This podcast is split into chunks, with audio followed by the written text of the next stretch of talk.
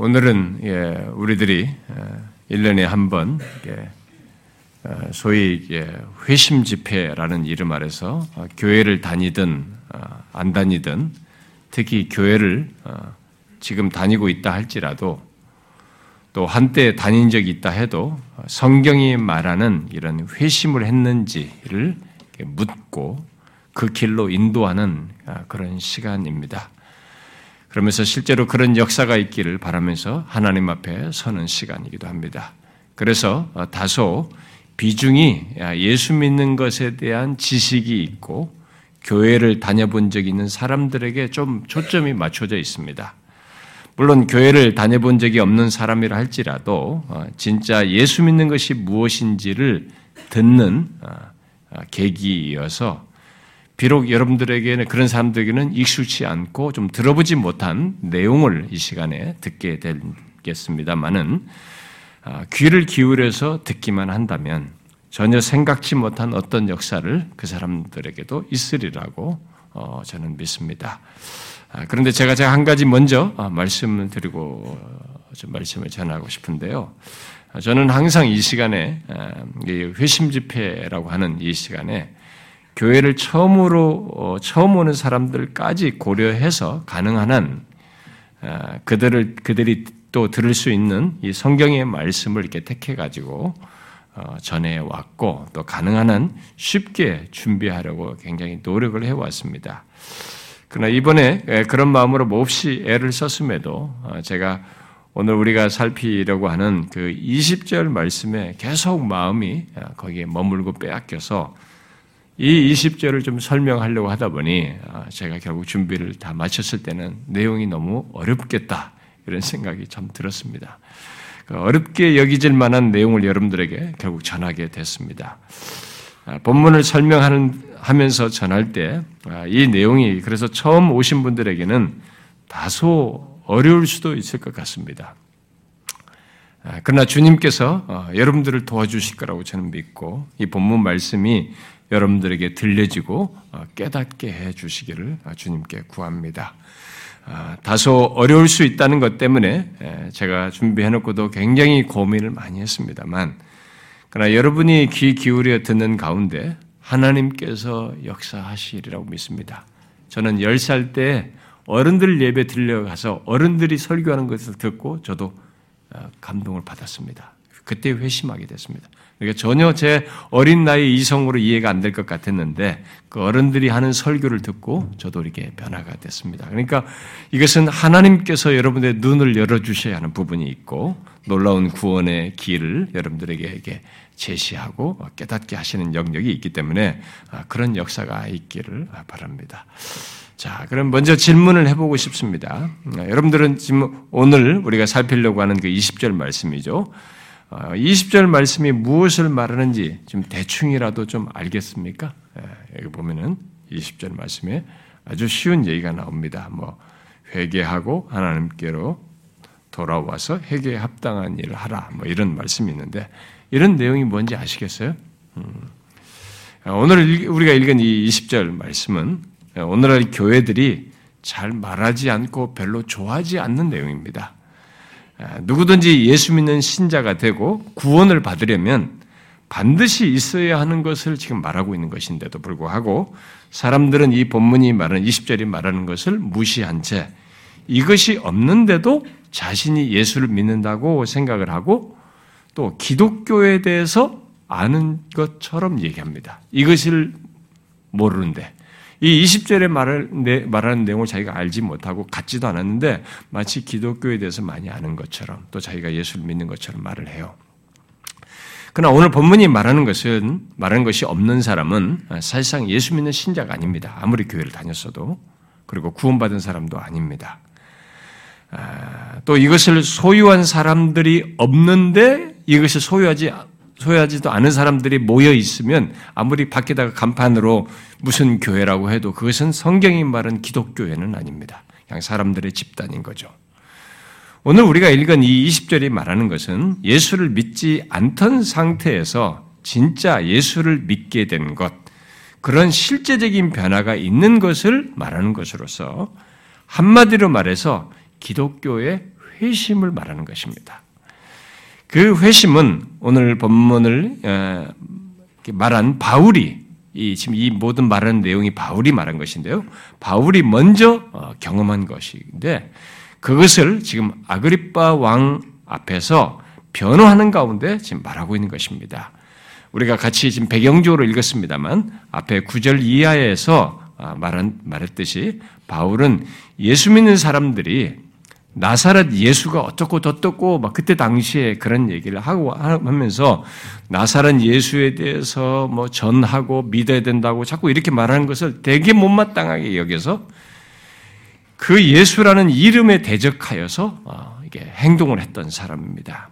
그래서 최고 종교 지도자인 대제사장들에게 가서 어, 권한까지 위험을 위임받아 가지고 예수 믿는 사람들을 잡아서 감옥에 가두고 그들을 죽일 때에 적극 지지하고 어, 그들이 모이는 곳에서 그들을 형벌하고 그들이 모이는 그 회당 가서 그들을 형벌하고 강제로 어, 예수를 모독하게 했습니다. 우리가 일제 시대에도 일제 강점기에도 그랬죠.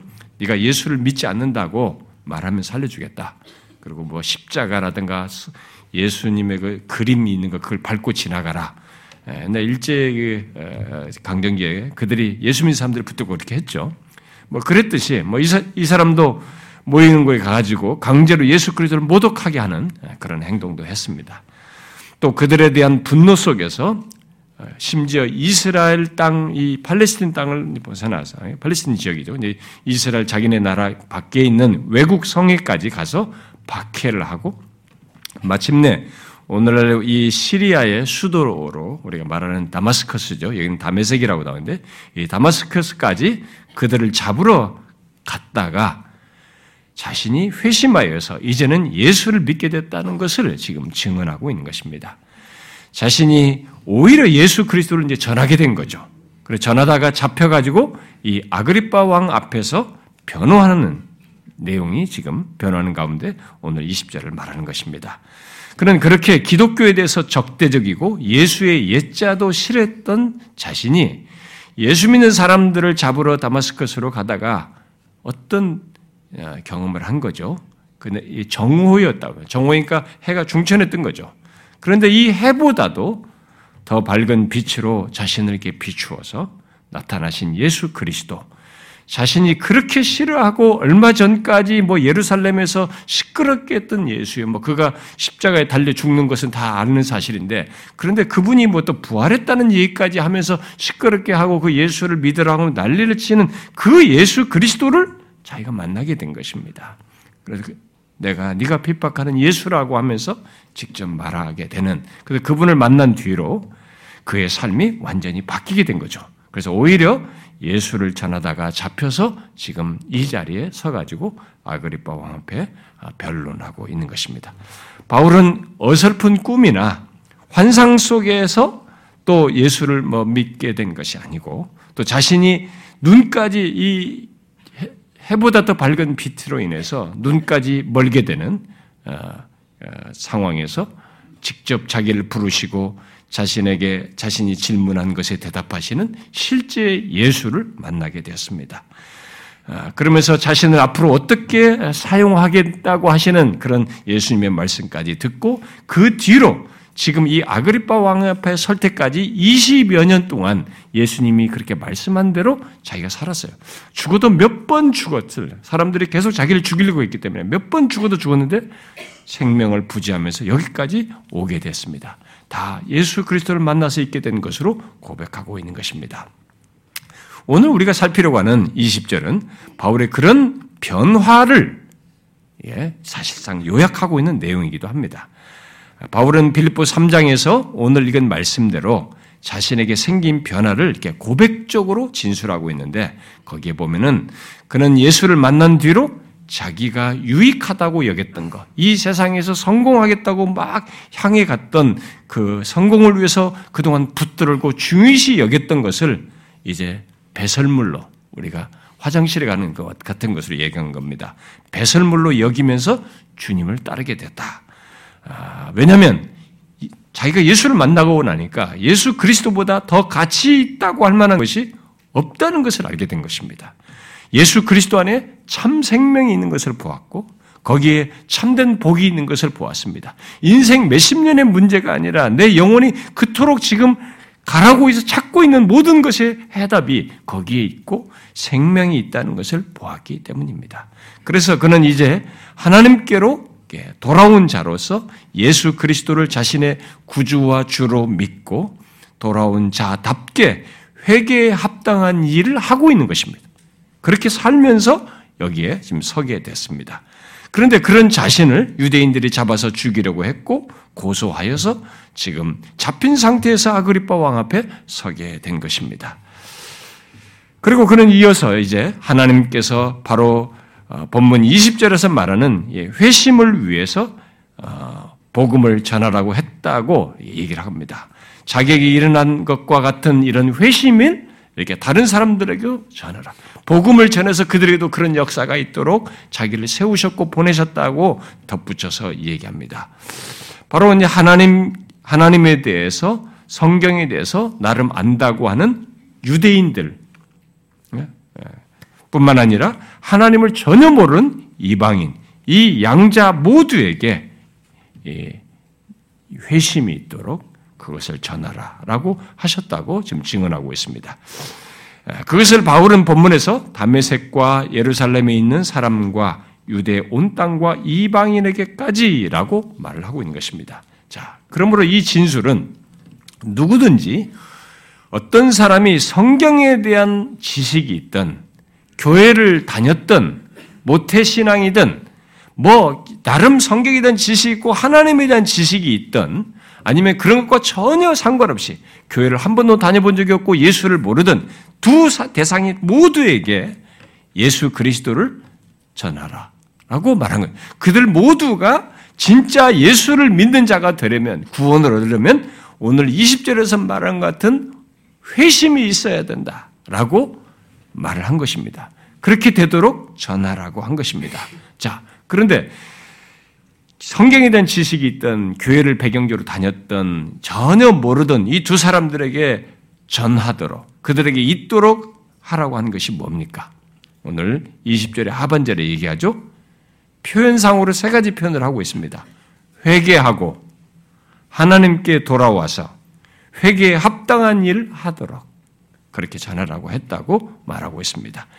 여기 세 표현 중에 두 번째로 말한 것, 하나님께로 돌아온다는 것은 22절과 23절에서 하나님이 보이신 구원자 예수 그리스도를 믿는 것으로 그리고 19절 말씀대로 말하면 그리스도가 고난을 받고 죽은 자 가운데서 먼저 다시 살아나사 이스라엘과 이방인들에게 빛을 전하라고 하신 바로 그 예수 그리스도를 믿는 것으로 말할 수 있습니다. 예수 그리스도를 믿음으로 하나님께 돌아오는 것으로 설명할 수 있습니다.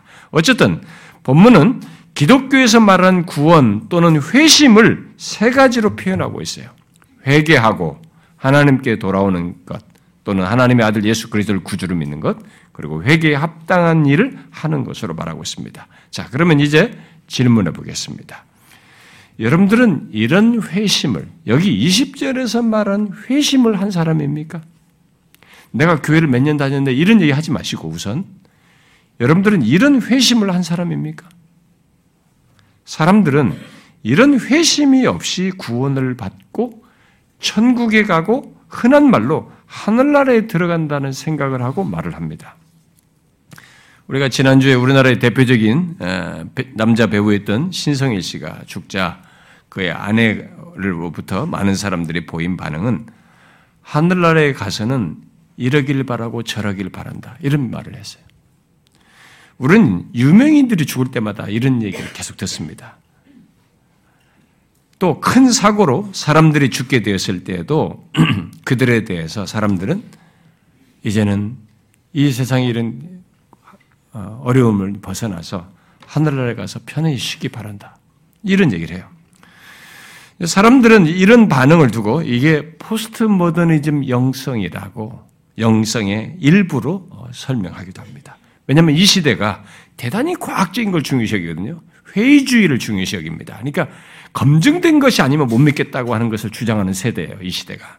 첨단을 생각하는 세상인데 이상하게 포스트 모더니즘 영성이라고 하는 게 사람들이 자신 안에서 영성을 찾고 막연한 운명을 이렇게 죽으면 어떻게 천국에 가고 뭐 하늘아래 가고 이렇게 영적인 것에 대해서 대단한 관심을 가지고 그것을 추구한다는 것입니다. 이게 이상한 포스트 모더니즘이 가지고 있는 또 다른 특징이라는 거죠. 그러나 누가 막연하게 이렇게 죽어서 하늘 아래 가는 것을 생각할 수 있느냐라는 거예요. 이것은 핀트가 빗나간 것입니다. 성경은 우리에게 정확한 사실을 말합니다. 사람이 하늘나라에 들어가려면 먼저 거듭나야 한다. 이렇게 말하고 있습니다. 그것을 본문으로 말하면 먼저 회개하고 하나님께 돌아와야 한다. 이렇게 말하고 있는 것입니다. 예수님께서 요한복음 3장에서 정확히 말씀하셨죠. 진실로 진실로 내게 이르노니 사람이 거듭나지 아니하면 하나님 나라를 볼 수 없느니라. 또 이어서 물과 성령으로 거듭나지 아니하면 하나님 나라에 들어갈 수 없느니라. 이 하나님 나라는 우리가 말은 하늘나라에 해당하는 것이에요. 사실은 정확하게 말하면은 이제 거기로 연관시 마태는 유대인들이 생각하는 하늘은 하나님의 나라로 이해를 했기 때문에 그런 개념으로 하늘나라라고 말한 것입니다. 자, 그렇게 말씀하신 예수님이 누가 보면 13장에 가서는 예기치 못한 사고로 죽은 사람들이 있었습니다. 망대가 무너져 가지고 갑자기 사람들이 전혀 뜻밖의 사고로 사람들이 좀 죽었어요. 그 사건을 얘기하면서 예수님께 질문을 제기한 겁니다. 이 사람들 왜 죽었습니까? 이게 예수님께 시비를 건 거죠. 예수님께서 그랬죠. 너희도 만일 회개하지 않으면 다 이와 같이 망하리라. 이 사람이 죽는 것 가지고 지금 놀랄 게 아니다는 거죠. 사람이 회개를 하지 않으면 망한다. 이 망하는 것은 죽음 정도가 아니라 영원한 멸망을 받는다. 이것을 내포해서 얘기하는 것입니다. 이 세상에 태어나는 모든 사람은 바로 그런 조건을 가지고 있고 그에 따른 운명을 맞게 된다는 것을 말씀한 겁니다. 바로 회개해야 할 조건과 그에 따라서 운명이 나뉘는 조건을 인간은 모두 가지고 있다라고 말씀하신 것이죠.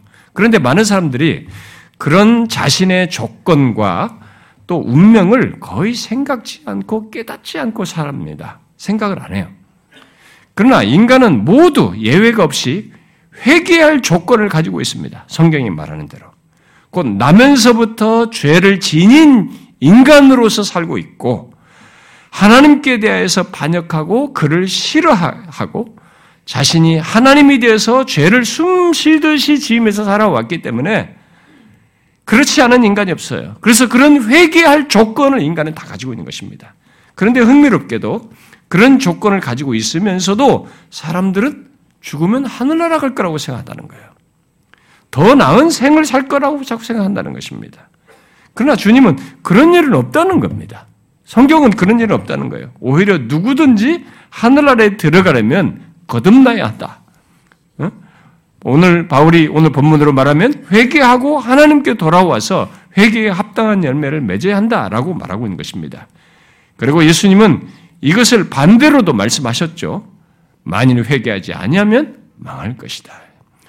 그러므로 모든 사람이 먼저 알아야 할 사실은 자신에겐 죄가 있고 그 죄가 있는 조건에서는 하늘나라는 커녕 멸망한다는 것입니다.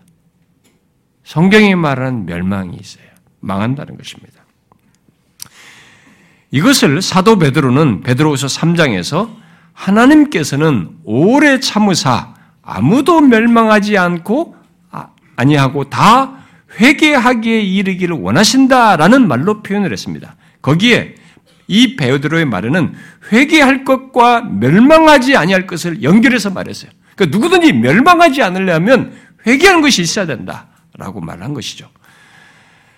아, 그래서 모든 인간이 어떤 자기의 것을 얘기하고 내가 뭐 어떻고 아직도 건강해서 살만하고 뭐 이런 모든 얘기를 하기 전에 감출 수 없는 한 가지 사실 그리고 자기가 죽어서 뭐 하늘에 가는 이런 얘기를 하기 전에 감출 수 없는 두 가지를 먼저 인지를 해야 되는 것입니다. 하나는 자신이 회개할 죄를 가지고 있고 그래서 회개할 필요를 가지고 있다는 사실이고 또 다른 하나는 만일 회개하지 않으면 멸망한다는 것입니다. 그렇게 그런 운명을 가지고 있다는 것입니다. 그것이 이 땅을 사는 모든 인간이 알든 모르든 모두 가지고 있는 실존적인 문제, 그리고 그런 운명이에요. 그러므로 그런 조건을 가진 우리 인간에게 구원의 길로서 제시한 오늘 본문 20절 말씀을 우리는 모두 귀 기울여서 듣고 가져야 합니다. 물론 여러분들 중에 나는 그런 거 필요 없어. 나는 구원 같은 거 필요 없어. 이렇게 거부하는 사람이 있을 수 있습니다. 그런 사람에게는 본문 20절의 내용이 불필요하다고 자기가 생각할 뿐이지 이 말씀을 통해서 말하는 자신의 존재에 감출 수 없는 그 두 가지 사실은 부인하지 못하는 겁니다. 회개할 조건과 회개할 죄를 가진 조건과 자기가 다다르게 될 운명은 바꾸지는 못해요. 그건 그냥 덮을 뿐입니다. 그걸 생각지 않으려고 하는 거지, 그냥 무시하면서 지나가려고 하는 것이 그것이 사라지는 것은 아닙니다. 죄 있는 조건에서 사망과 심판을 받아야 할 처지에서 구원을 받으려면, 곧 하늘나라에 들어가려면 본문이 말하는 것 같은 회심이 반드시 있어야 한다는 것입니다. 자, 그러면 본문 20절에서 말하는 회심이 무엇이냐? 여기서 무엇인지 좀 더 구체적으로 설명을 해보겠습니다. 자, 여기에 세 가지 표현으로 말하고 있는데요. 먼저 우리는 성경이 우리의 회개와 관련해서 흔히 말하는 세 가지 표현이 있는데 그 세 가지 표현 중에 두 가지를 여기 먼저 어, 여기서 말을 하고 있습니다. 바로 회개하고 하나님께 돌아오다. 라는 말로 쓰고 있습니다. 성경에서 회개한다는 말을 할 때는 세 가지 용어가 주로 쓰여요. 근데 그 두 가지 용어를 여기서 한꺼번에 지금 다 쓰고 있습니다. 자, 그래서 먼저 회개하고라는 말로 어 이제 회개한다는 말을 세 가지로 쓸 때 이게 이제 우리나라 말을 이렇게 번역을 이렇게 했으면 돌아오다로 번역했습니다만 이제 회개와 관련해서는 신약 성경의 헬라어죠. 그리스 말이죠. 옛날 1세기 당시어로 이 세 개의 용어가 있습니다. 그래서 회개하다는 용어가 따로 있고 돌아오다는 용어가 따로 있습니다. 또 다른 하나도 또 있어요.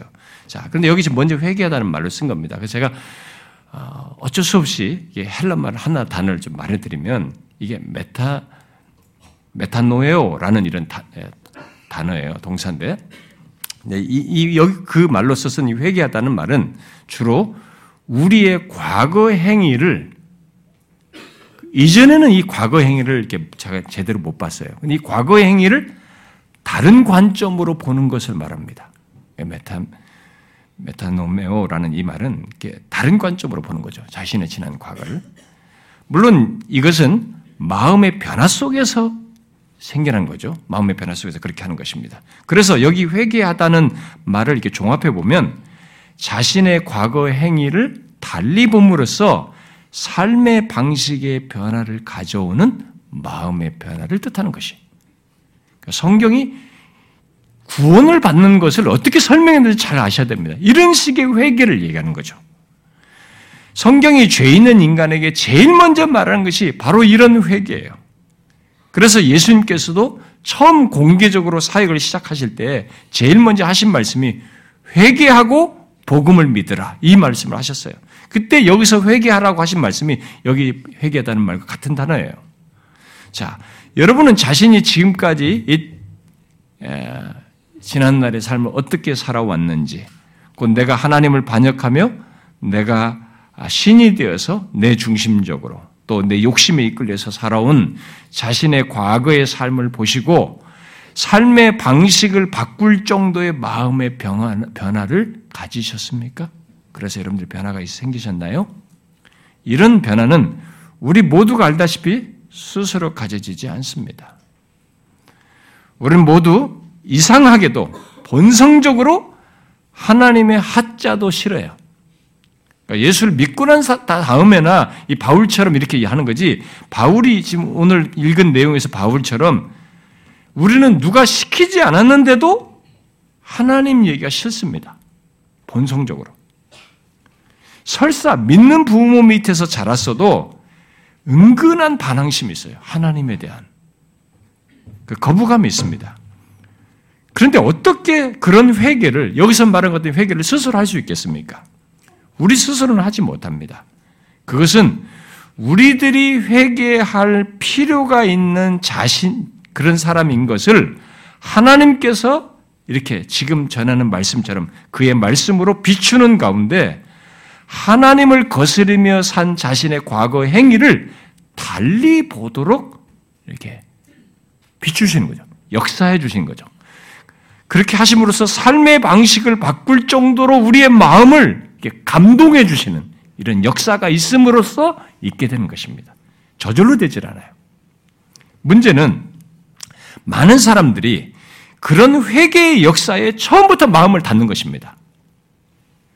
하나님께서 분명히 이런 회개를 통해서 구원을 하시는데 어떤 사람은 처음부터 이것을 닫아요. 이런 변화를 이렇게 인도하시는 것을 거부를 해버립니다. 그래서 그 사람들에게 이런 얘기를 듣고도 말씀을 듣고도 회개가 어, 어, 안 되는 것입니다. 자신의 과거 행위, 곧 하나님을 반역하여 살아온 것을 비추는 하나님의 말씀을 듣기 싫어하고 거부함으로써 회개할 조건에서 회개치 않으므로 구원으로 나아가지 못하는 일이 그들에게 생긴다는 것입니다. 혹시 그런 마음의 변화, 곧 회개를 하게 되면 뭐 아, 내가 이렇게 회개, 뭐, 지금 저렇게 말하는 식으로 이런 회개를 해서 뭐 예수를 믿으면 내가 지금까지 즐기고 있는 이런 것도 다, 어? 이것도 못하고 저것도 못하는 거 아니야? 이걸 두려워서 마음을 이렇게 닫으시고 거부하시나요? 제가 앞에서도 얘기했지만 그런 식으로 반응하는 것은 엄연한 실존과 실체를 기피하는 것입니다. 자신에게 있게 될 비참한 결론을, 결말을 자꾸 모른 체 하고 싶어 하는 겁니다. 성경은 죄가 있는 인간 조건의 결말로 있는 사망과 심판을 정확히 말해주면서 동시에 그것으로부터 살 길 또한 정확히 말해줍니다. 우리들이 이 세상을 살면서 내가 이 세상에 살다가 죽으면 어떻게 되는지에 대해서 정확하게 말해주는 것을 한번 찾아보세요. 여러분, 모든 종교도 지옥이라는 단어도 있고요. 무슨 뭐 이런 용어가 다 있습니다. 근데 성경이 우리의 죽음과 죽음에 대해서 이렇게 정확하게 설명하고 죽음 이후에 대해서 인간이 자기가 살아온 것에 대한 결론이 어떻게 주어진다고 이렇게 정확히 말하는 것을 한번 찾아보세요. 여러분 막연하게 생각하지 마시고 죽으면 하늘나라가 이렇게 막연하게 내가 생각하고 싶은 대로 하지, 하지 말고 성경이 말하는 대로 한번 보세요. 성경은 대단히 정확하게 얘기합니다. 그리고 상당히 상세하게 얘기해요. 그리고 굉장히 현실적으로 얘기합니다. 우리는 엄연한 현실이잖아요. 그러니까 이런 부분을 기피하지 말고 정확하게 생각을 해보셔야 됩니다. 언제든지 다가오잖아요, 우리에게. 그런데 더 중요한 것은 그런 엄연한 누가 죄로 인해서 져야 할 사망과 심판을 말하는 것으로 끝나지 않고 성경은 그것으로부터 살 길을 또한 정확히 말합니다. 바로 그것이 오늘 본문에서 말하는 거예요. 누구든지 멸망치 않고 하나님 나라에 들어가려면 회개해야 된다. 회개하면 된다는 거죠. 그래서 이 시간에 자신이 회개할 자인 것을 여러분들이 알게 됐다면 이 시간이 여러분들의 전환입니다. 회개할 수 있는 전환이에요. 회개하십시오. 자신의 지난 삶에서 돌이켜 회개하라는 것입니다. 그러나 오늘 본문은 회심하는 것을 회개하는 것으로만 말하지 않고 그것에 덧붙여서 뭐예요? 하나님께 돌아오는 것을 말하고 있습니다. 이 말 또한 신약 성경에서 회개와 관련해서 자주 쓰는 말인데요.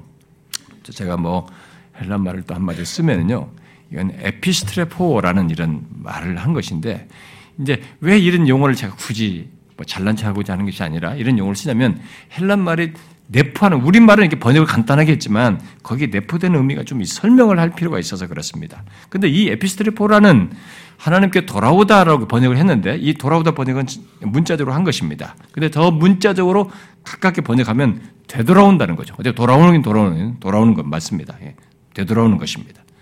그러니까 물론 회심과 관련해서 되돌아선다라고 할때 되돌아서는 그러면 대상이잖아요. 뭔가 이렇게 갔다가 되돌아오는 것인데 결국 되돌아오는 대상을 오늘 본문이 말한 것처럼 하나님으로 말하고 있습니다. 하나님께 되돌아서는 것을 회심으로 이게 말하는 것은 이제 인간이 최초의 타락으로 인해서 하나님을 향해 있던 데서 등을 져서 떠난 것에서 기인한 것이라고 봐요. 인간이 최초의 타락하면서부터 인간이 가지고 있었던 최초 조건이 본래의 자리가 있었습니다. 인간은 하나님과의 관계 속에서 살아가는 것입니다. 이 하나님과 좋은 관계를 가지고 있었던 거죠. 근데 하나님을 등지고 죄를 지으며 타락함으로써 그다음부터 인간이 하나님을 등진 겁니다. 그 대상에서 돌아선 거죠. 본래의 자리에서 방향을 바꾼 거죠. 여기 돌아선 겁니다. 그래서 여기 하나님께 돌아온다는 것은 본래 가졌던 하나님과의 관계로 돌아오는 것입니다. 본래의 자리로 돌아오는 것을 얘기하는 거죠. 그것이 모든 인간이 가진 조건이에요. 돌아와야 할 조건을 가지고 있는 거죠. 그래서 회심이란 바로 그런 조건에서 다시 본래 자리로 되돌아가는 것, 곧 하나님과 처음 가졌던 관계로 되돌아가는 것이라고 말할 수 있습니다. 본문에 하나님께 돌아가는 것이 아, 말하는 것은 결국 그걸 얘기하는 거죠. 예. 그런 내막을 속에서 하는 표현이라고 볼 수 있습니다. 여러분은 아십니까? 아, 우리 인간들이 하나님께 되돌아가기 전까지는 그러니까 이 세상에 태어서 태어나서 이 사람이 그냥 자기 마음대로 살다가 하나님도 모르고 살다가 결국 하나님께 되돌아갈 때야. 근데 그렇게 되기 전까지 인간은 하나님으로부터 돌아선 자리, 본래의 자리에서 이탈한 것이어서 예, 어떤 조건에서도 이 사람이 영혼이 체험받지를 못하는, 안식하지 못하는 조건을 갖는다는 거죠. 아, 우리가 먼저 생각할 것은 그겁니다. 인간은 하나님께 등진 상태에서 하나님부터 돌아선 상태에서 본래 자리 이탈한 자리에서의 삶을 산다는 것입니다. 하나님께 돌아오기 전까지 삶이 다 그런 것이죠. 아, 그것은 하나님께 돌아온 사람들이 모두 확인하듯이 인간은 하나님께 돌아오기 전까지는 누가 뭐라 하지 않는데도 자신이 하나님이 등진 것을 본성적으로 드러내면서 삽니다. 그야말로 하나님을 거스리면서 어, 하나님을 싫어하는 그런 생각과 말과 행동을 누가 가르쳐 주지 않는데도 다 합니다. 이게 하나님으로 돌아서 있다는 표시예요. 그렇잖아요? 여러분들 중에도 교회 나왔기 전까지 다 그랬잖아요. 하나님을 거스르며 싫어하는 생각과 말과 행동이 우리에게는 너무 자연스러웠습니다. 그거 누가 안 시켜도 다 해요. 그게 인간이 하나님으로 돌아서 있다는 등져 있는 인간의 모습을 그대로 드러낸 것입니다. 다른 얘기할 때는 괜찮아요. 여러분 잘 보세요. 요즘은 우리가 아, 마음에트며 뭐 불교며 뭐든지 이런 것에 대해서 본성적으로 거스르지는 않습니다. 그건 좋은 면이 있다고 생각하고 다 받아들여요. 근데 하나님과 예수를 얘기하면 싫습니다. 그리고 하나님이 싫어할 생각과 하나님 말씀이 말하는 걸 거스릴 것을 우리가 좋아하면서 말하고 행동을 해요. 이게 뭡니까? 설사 비교적으로 착하고 교양 있고 신사적인 사람이라 할지라도 하나님께 돌아오기 전까지 그의 모습은 하나님 얘기가 싫고 하나님이 말씀하시는 것과 반대되고 하나님을 거스르는 쪽으로 생각하며 말하고 행합니다. 어떤 사람은 그것을 겉으로 드러내지 않, 않을 수 있습니다. 그렇다 해도 자신 안에서 그런 본성이 있다는 것을 그는 알아요. 부정하지 못합니다. 그러므로 회심은 바로 그런 자신과 자신의 과거 행위를 달리 보고 그것을 회개하는 것과 함께 돌아섰던 본래의 자리, 곧 하나님께로 되돌아오는 것이에요. 바로 그런 모습을 데살로니가 사람들이 바울이 전한 복음을 듣고 드러냈는데 그것을 데살로니가전서 1장에 이렇게 기록하고 있습니다. 너희가 어떻게 우상을 버리고 하나님께로 돌아와서 살아계시고 참되신 하나님을 섬기는지 이렇게 말해요. 여기서 하나님께 돌아오다라고 말한 이 말과 오늘 본문에 돌아오다 말 같은 단어예요. 자, 그렇게 회심은 단순히 교회로 나오는 것이 아니라 이전에 우상을 다 섬겼단 말이에요. 대선이가 섬 이, 이, 이, 그리스 땅 그 위쪽에 있어요. 이 사람들도 다 제, 우리가 알잖아요. 그리스 신화 우상들이 얼마나 많습니까? 이거 우상을 섬겼던 사람인데 하나님께로 돌아온 겁니다. 되돌아온 거죠, 다시. 그 뭐, 우상이니까 이것도 되고 저것도 되고 계속 바뀌었던 거잖아요. 이게 허상인 것을 찾았던 겁니다. 그래서 하나님과 반대되는 걸 좋아하면서 했는데 이제 제자리로 돌아오는 것이죠. 그 얘기를 그렇게 한 것입니다. 너희가 우상을 버리고 하나님께로 돌아왔다. 그러니까 단순히 그래서 지금도 우리가 회심을 얘기하면 하나님께로 돌아온 것을 얘기하지 단순히 예배당 온 것만 가지고 말할 수는 없는 겁니다. 교회를 다니든 안 다니든 인간은 진실로 하나님께 돌아오기 전까지는 본래의 자리에서 벗어난 삶이어서 영혼의 갈증을 느낍니다. 그리고 무엇으로도 채워지지 않는 묘한 이게 존재 가지고 있어요. 그래서 이게 우리가 그 종교성이라고도 얘기하는데요. 하나님께서 말하는 종교성이라는데. 그러니까 이 종교적인 것으로 답을 자꾸 찾으려고 하는 겁니다. 그래서 그것을 채워보려고 하고 묘합니다. 가질 걸 다 가졌는데 다 하는데도 이게 안 되는 겁니다. 예, 여러분 그 예, 이건희 회장 그 가족들이 그 원불교를 믿잖아요. 가족도. 그 원불교 그 원을 원을 집에도 그 그려놓고 그런 걸 통해서 이렇게 마음에 달려보지 않습니까? 뭐든지. 그러니까 인간이 가지고 있는 이 내면의 갈증이 있습니다. 영혼의 갈증이 있어요. 그러니까 하나님을 등진 조건에서는 인간이 누구든 예외가 없습니다. 다 가져보고 다 해봐도. 그러니까 마약을 하든 뭐 섹스를 하든 뭘 하든 인간의 본성을 다 방출해보고 다 해봐도 인간의 채우지 않는 부분이 딱 있습니다. 이거 뭐 계속 잊으려고 할 뿐이지 채워지지 않는 부분이 있어요. 뭔가에 심취하고 중독을 하고 이 종교 저 종교 이 사상 저 사상을 취해 보아도 채워지지 않는 부분이 있습니다. 그러나 그 어떤 것도 죄 문제를 해결하는 가운데서 갖는 영혼의 안식을 않아요. 그 영혼의 갈증은 마음을 다스리고 정신 수련을 해봐도 그리고 복잡했던 것과 어떤 문제들을 자기 지금 현재 상태를 잠깐 있는 일은 할 수 있습니다. 마음의 안정을 일시적으로 가질 수는 있어도 죄 문제가 해결되지 않는 조건에서의 영혼의 안식은 안 생겨요. 안 생깁니다. 그것은 회개하여 하나님께 돌아올 때, 곧 예수 그리스도 안에서 하나님과의 본래 관계로 돌아올 때야 인간이 묘하다고 할 정도로, 신기하다고 할 정도로 영혼의 갈증이 해결됩니다. 안식을 얻게 돼요. 그래서 아우구스티누스는 오랜 세월 만이교에 빠졌습니다. 종교, 그 종교에 심취했고 방탕했습니다. 진짜 많은 문 여자들과의 관계를 가지면서 이게 방탕한 생활을 하면서 보내었지만 그 어떤 것에서도 영혼의 안식을 얻지 못하다가 이 사람이 마침내 예수를 만났습니다. 그래서 하나님께 돌아왔을 때야 자신의 영혼이 안식을 얻게 되었다는 유명한 말을 남겼습니다. 아, 그렇게 모든 것을 했을 때는 생기지 않았던 것이 하나님께 돌아왔을 때야 영혼의 안식을 얻게 됐다는 거예요. 그것이 죄 중에 태어나서 죄 중에 살아가는 모든 인간이 가진 조건입니다. 하나님으로부터 돌아선 채 사는 것이고 인간의 본래 자리에서 이탈하여 사는 가운데서 영혼의 갈증을 느끼면서 영혼의 안식을 얻지 못하고 다른 것으로 그것을 채우려고 발버둥치는 것이 인간 조건이에요. 그러나 인간은 하나님께 돌아올 때, 곧 하나님께서 보내신 독생자 예수 그리스도 안에서 죄가 해결된 것을 알고 그분을 믿게 됐을 때, 영혼의 참된 안식을 갖게 됩니다. 이 놀라운 사실이에요. 여러분은 하나님께 돌아옴으로써 영혼의 안식을 얻은 사람입니까? 예, 교회 다니신 분들이 우리 대부분이잖아요. 예수 믿는다고 해서. 정확하게 아셔야 됩니다. 여러분들은 하나님께 돌아옴으로써 영혼의 안식을 얻은 사람입니까? 혹시 여전히 하나님을 등진 채 살아가고 있는 사람이 있습니까? 그렇다면 여러분에게 분명 한 가지가 있을 겁니다.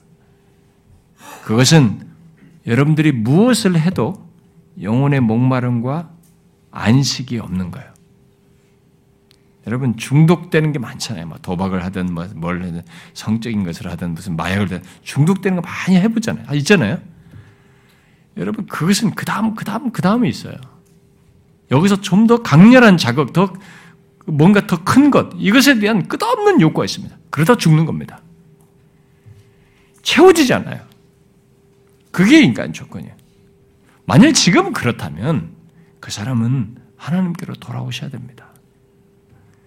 우리의 죄를 해결하기 위해서 대신 십자가에 달려 우리 죄에 대한 심판을 받으심으로 구원을 기를 내신 예수 그리스도를 믿으셔야 합니다. 그것이 하나님께로 돌아오는 것이고 영혼의 안식을 얻는 길입니다. 영혼의 목마름이 해결되고 영혼의 안식을 얻게 되는 것은 죄가 해결되어 하나님께 돌아왔을 때만 가능한 얘기예요. 죄가 해결되지 않는 조건에서는 이 영혼의 갈증이 해결되지가 않습니다.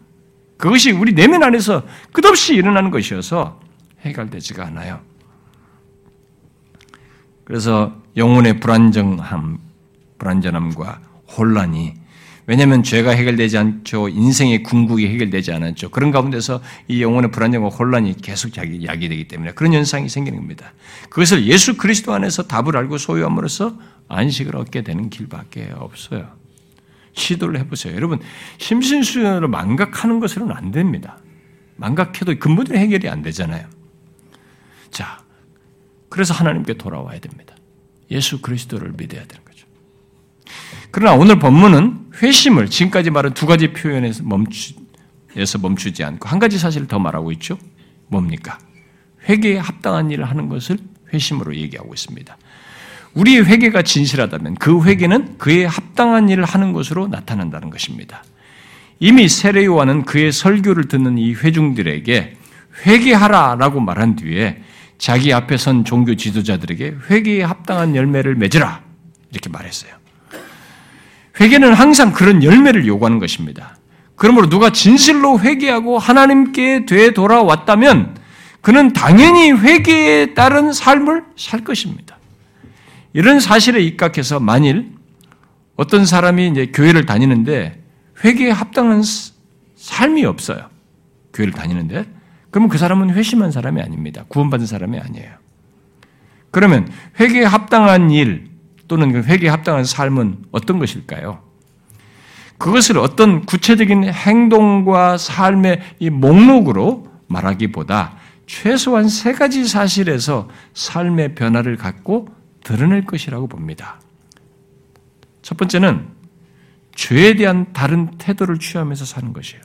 이게 회개에 합당한 일이고 삶입니다. 오늘 본문을 말한 바울이 이전에는 죄를 죄로 여기지 않았습니다. 그런데 이제 이 사람은 죄를 죄로 알고 달리 반응하면서 살게 되었습니다. 그게 그가 쓴 서신에 다 나와요. 회개에 합당한 행위와 삶은 반드시 이런 생각지 못한 일이죠. 나는 죄를 그렇게 죄라고 생각지도 못했습니다. 근데 이 사람이 회심하고 나서는 죄가 보여요. 죄를 죄로 여기게 됩니다. 알게 됩니다. 아, 별 의식 없이 죄를 지으며 살았지만은 이제 죄를 분별하여 싫어하고 이전처럼 불순종의 길을 가는 대신에 성령을 따라 하나님의 말씀을 따라서 삽니다. 이게 거룩한 길이거든요. 그래서 여러분들이 주변에 누가 진짜 예수 진실하게 믿는 사람을 보면 이 사람 본성 나와 똑같은 성질 날 거 다 있는데 죄 지을 수도 있는데 그렇게 안 지으면서 살아가는 걸 볼 수 있을 겁니다. 완전하다는 걸 얘기 아니에요. 성경은 완전한 걸 얘기하지 않습니다. 이전에 없던 그런 일이 생긴다는 거죠. 회개하기 전에는 상상하지 못했던 일입니다. 그러므로 교회를 다니는데 만일 이런 변화가 없다면 그가 했다고 하는 회개는 마치 가론 유다가 자기 잘못을 뉘우치는 수준에서 멈출 것이라고 보면 돼요. 가론 유다가 예수님을 팔고 난 다음에 나중에 뉘우쳤습니다. 그 뉘우쳤다라고 성경이 기록할 때 그 뉘우치다라는 말이 회개를 말할 때 말하는 앞에 두 개 회개하다 돌아오다 말과 함께 쓰는 세 번째 용어예요. 주 용어 중에 하나가. 이 뉘우치다라는 말은 어, 자기가 잘못한 것을 그 그러니까 후회하고 뉘우치는 가운데서 하나님께 돌아가는 참된 회개로 나아갈 수도 있고 그렇지 않을 수도 있는 그 초기 마음 상태라고 보면 됩니다. 그런 마음 상태예요. 그러니까 종종 어떤 환경이나 사건이나 어떤 사람의 말에 의해서 자극받아가지고, 아, 내가 뭔가 잘못한 것 같다. 뉘우치거든요. 여러분, 옆에서 어떤 사람이 사고로 죽었단 말이죠. 가족이 죽었단 말이에요. 그러면, 야, 내가 뭔가, 갑자기 그런 사건, 사고, 환경으로 해서 약간 뉘우침이 생길 수 있어요. 또 이런 설교를 듣고도 여기서 뉘우침일 수 있었습니다. 이 뉘우치고 후회하는 것은 하나님께 돌아가는 참된 회개로 나갈 수도 있는 겁니다. 그렇지 않을 수도 있는 마음 상태예요. 초기의 자극인 거죠. 어쩐 면에서. 우리가 이, 이 헬라 말로 이 메타멜로마이라고 하는데 이게 이제 그런 가룟 유다가 뉘우친 겁니다. 아, 그러니까 회개에 합당한 일이 하지 않은 사람들은 이런 정도의 수준에 멈췄던 거죠. 뉘우침 수준에서 멈췄던 것입니다. 혹시 여러분들 중에도 어떤 환경이나 사건이나 사람들의 말을 듣고 심지어 설교를 듣고 자극을 받아가지고 자신의 지난 날이나 어떤 행동을 뉘우치고 후회하는 건 정도에서 멈추고 교회를 다니는 사람이 있습니까? 어, 어떤 잘못을 뉘우치고 후회하는 일은 우리들이 일상 속에서도 아주 흔하게 하는 편입니다. 그러나 오늘날 교회 안에는 그런 후회와 뉘우침을 반복하는 것에서 끝날 뿐 회개에 합당한 행위와 삶으로 나아가지 않는 사람들이 제법 있습니다. 그래서 기독교가 욕을 얻어먹어요. 교회를 다닌다고 하는데 이런 게 없는 거예요. 회개에 합당한 삶이 없는 겁니다. 여러분은 어떻습니까? 진실로 회개하여 하나님께 돌아온 사람은 분명 자신이 회개한 죄에 대한 다른 태도와 반응을 가질 거예요. 그게 있습니까? 그게 회개 합당한 일을 하고 있는 겁니다.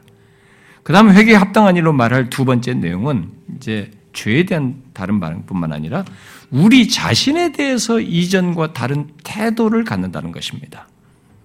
자신에 대한 새로운 태도를 갖는 것이죠. 오늘 본문을 말한 바울은 회심한 이후에 자신에 대해서 전혀 새로운 태도를 갖고 살았습니다. 그는 로마서 6장 말씀대로 이전에 죄악된 옛사람이 예수와 함께 십자가에 못 박혔기에 옛 자의 삶의 방식을 거부했습니다. 옛사람의 삶의 방식을 거부했어요. 뭐 이전에는 내가 막 뭐지 마음대로 도박하고 뭐죄 짓고 마음대로 살고 이렇게 막 자기 마음대로 살았단 말이에요. 근데 이제 그런 옛 삶의 방식을 이제 거부한 거죠. 뭐 그런 식으로. 그 사람이 좋아했던 거 있잖아요. 막 성공하려고 하면서 율법으로만 지켰던 이런 옛 삶의 방식을 버렸던 것입니다.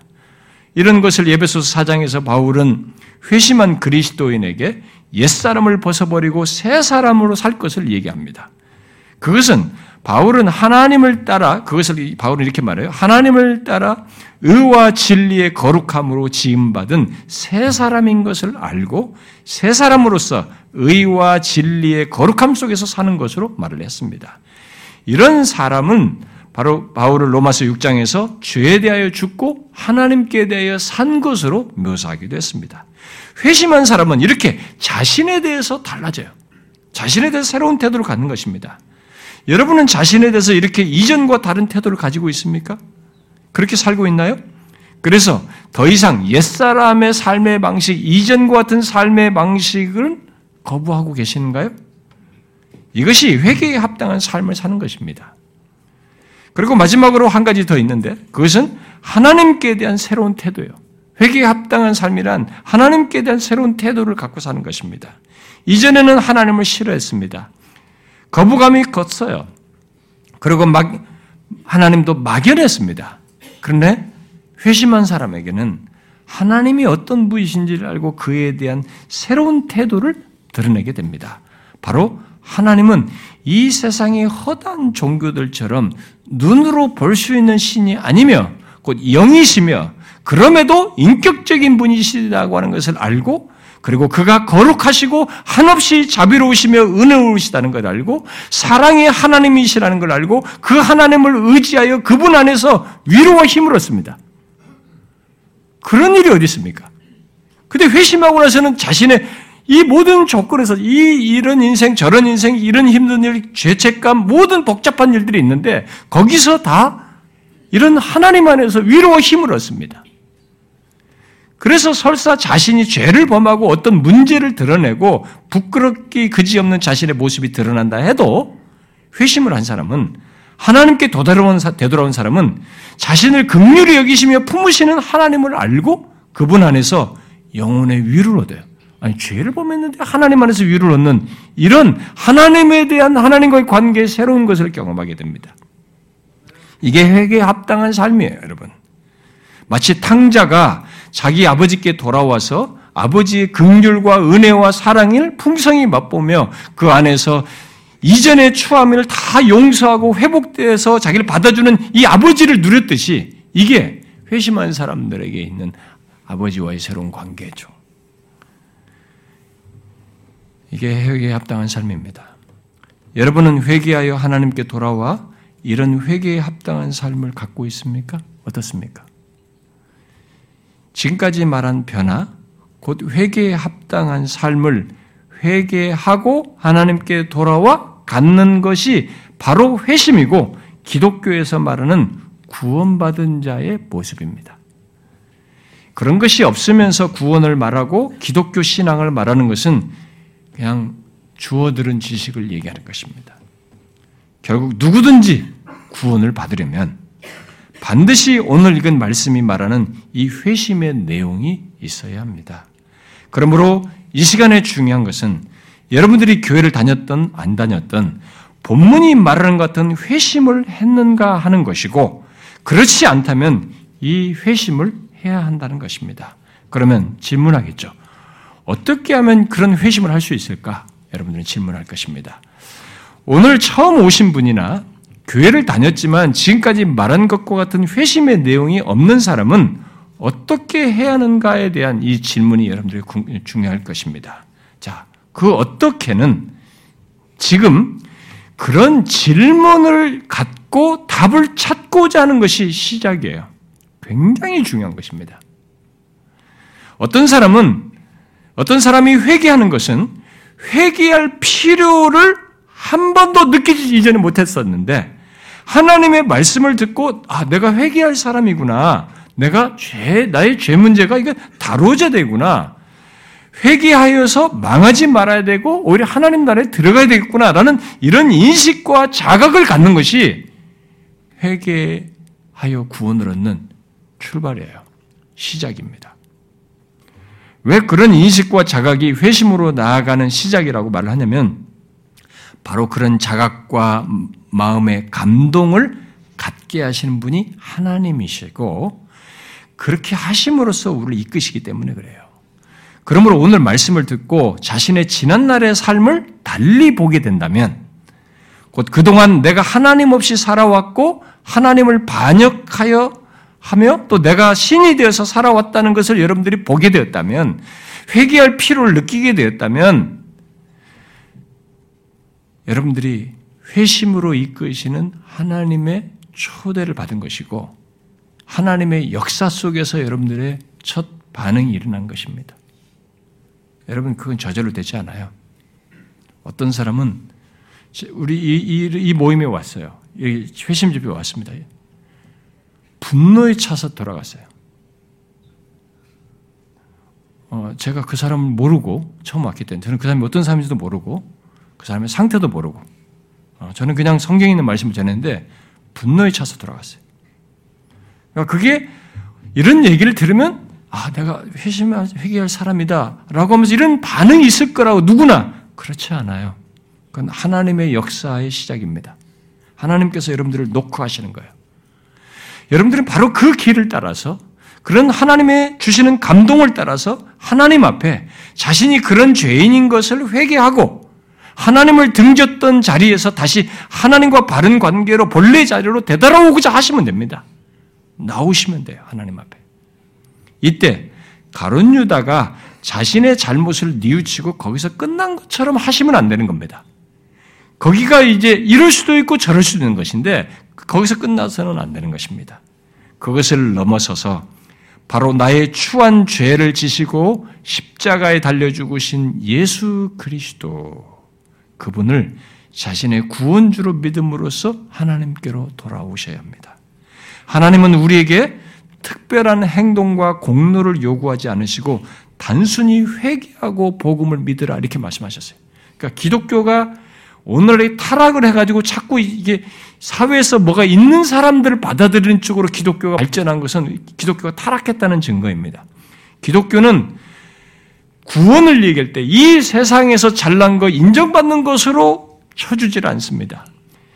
노예든 지배계급이든 누구든 간에 로마 1세기 로마 당시에 원로원이 오든 노예가 오든 그들은 다 여기서 서로 복종해야 할 사람으로 얘기할 정도로 그것이 문제가 아니라 오히려 예수 그리스도를 믿는 것 이 하나로 얘기하는 겁니다. 회개하여 믿는 것으로 구원을 얘기했어요. 특별한 공로와 행동을 요구하지 않았습니다. 그러니까 공부를 못해도 또 못나도 체력이 안 좋아도 병이 걸렸어도 무슨 문제가 있어도 그게 문제가 하나 되지 않습니다. 어떤 조건이든 나는 인간이다, 인격체다, 한 존재이면 이 사람이 구원 얻는 길에서 유일한 것은 뭐냐? 회개하고 복음을 믿는 것이에요. 주님이 그랬습니다. 바로 지금처럼 하나님께서 여러분을 부르시는 것을 따라서 회개하고 예수 그리스도 안에 정말 내 죄가 해결되고 구원 얻는 길이 있구나 하는 이런 놀라운 복음을 믿으면 구원을 얻게 되는 것입니다. 여러분 미루지 마십시오. 이미 수많은 사람들이 경험했듯이 회개를 미룰 때 두 가지 위험이 있게 됩니다. 하나는 스스로 자신에게 허락된 이 은혜의 날, 이런 기회를 무용한 날로 바꿀 수 있는 위험이 있어요. 다른 사람에게는 여전히 은혜의 날로서 기회로서 주어지는데 당사자는 그것을 거부함으로써 둔감해 있는 겁니다. 그러니까 주어져도 못 받는, 자기 스스로가 못 받는 이런 일이 생길 수 있습니다. 미루는 사람들에게 그런 일이 생겨요. 특별히 반복해서 미루는 사람들에게 기회가 있어도 이 사람에게는 무용한 것이 돼요. 둔감해 있어요. 그런 날이 될 수, 올 수 있습니다. 그런 위험이 있다는 걸 아셔야 돼요. 또 다른 하나의 위험은 여러분의 생명이 언제 끝날지 모른다는 겁니다. 그건 아무도 모르는 얘기예요. 그래서 우리가 공부할 때든 자기 개발을 할 때든 뭐 사업이든 무엇이든 심지어 우리가 이 피트니스 하잖아요. 몸 만들기 위해서 운동을 하는 것이든 그 모든 것에서 경험하는 것이 한 가지 있잖아요. 뭡니까? 그것은 지금을 미루는 사람에게는 다음이 없다는 거예요. 다음에 무엇이 있어도 그것은 그의 것이 되지 못합니다. 미루는 사람들에게는. 회개하여 구원을 얻는 것에서도 그런 현상이 일어나는 것입니다. 그러므로 이 시간에 여러분으로 하여금 자신의 구원에 죄악된 행위로부터 회개할 필요를 느끼고 자각하는 일이 있게 되었다면, 예, 그렇게 되었다면, 단순히 후회하는 수준에 머물지 말고, 진짜로 회개하여 하나님께로 돌아오십시오. 자신이 구원이 필요한 자인 것을 인정하면서 죄를 회개하십시오. 그리고 진실로 나의 죄를 해결하기 위해서 십자가에 달려 죽으시고 부활하신 예수 그리스도를 자신의 구원주로 받아들이십시오. 그것이 아직 혹시 믿어지지 않는 아니 근데 뭐 내가 죄를 짓는데 무슨 예수 그리스도가 나를 위해서 죄를 죽으신 게 믿, 그게 뭐 어쩐 일이야. 어, 내가 그래 죄 있다는 걸 회개는 하겠다. 근데 예수가 나를 위해 죽으니 그걸 어떻게 못 믿냐 말이지. 그 그런 내가 어떻게 해서 그렇게 해서 구원을 받아 천국에 간다는 말이야. 예, 믿어지지 않을 수 있습니다. 괜찮습니다. 여러분들이 그 마음에 주시는 최초의 감정에서 처음부터 다 되는 것 아니에요. 바울을 이렇게 빛을 비추듯 그렇게 해서 우리를 구원하는 방식이 보편적으로 말하는 것이 아닙니다. 성경은 보편적으로는 이 말씀으로부터 시작해요. 지금 여러분들에게 주신 감동, 회개할 필요를 느끼게 한 것, 여기서부터 시작합니다. 이것으로부터 그러면 정말 예수 그리스도가 나를 위해서 죽으셨는가? 여러분들이 물으시고, 진짜 이것을 성경이 말하는 대로 아시면 됩니다.